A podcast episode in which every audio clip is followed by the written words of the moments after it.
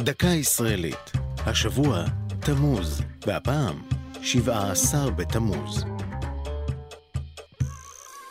כמעט 600 שנה עמדו חומות ירושלים שנבנו בימי נחמיה. בשנת 70 לספירה, במצור של טיטוס וצבאות רומא, הן שרדו חצי שנה, מעשרה בטבת. היום שבו נבקעו סופית, והרומאים פרצו לעומק ירושלים הבצורה, נקבע כיום אבל ותענית, צום 17 בתמוז, המצוין היום. היה זה המהלך האחרון בדיכוי המרד היהודי הגדול, שפרץ ארבע שנים לפני כן.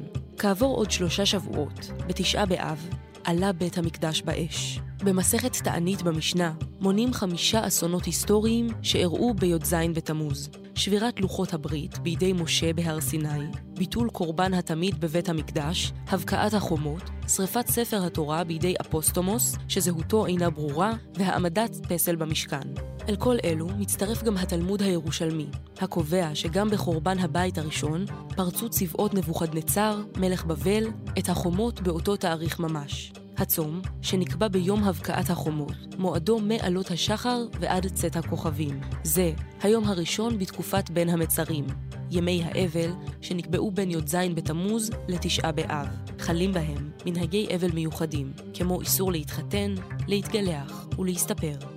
זו הייתה דקה ישראלית על 17 בתמוז. כתב דניאל סלומון. ייעוץ הרב יובל שרלו. ייעוץ לשוני הדוקטור אבשלום קור.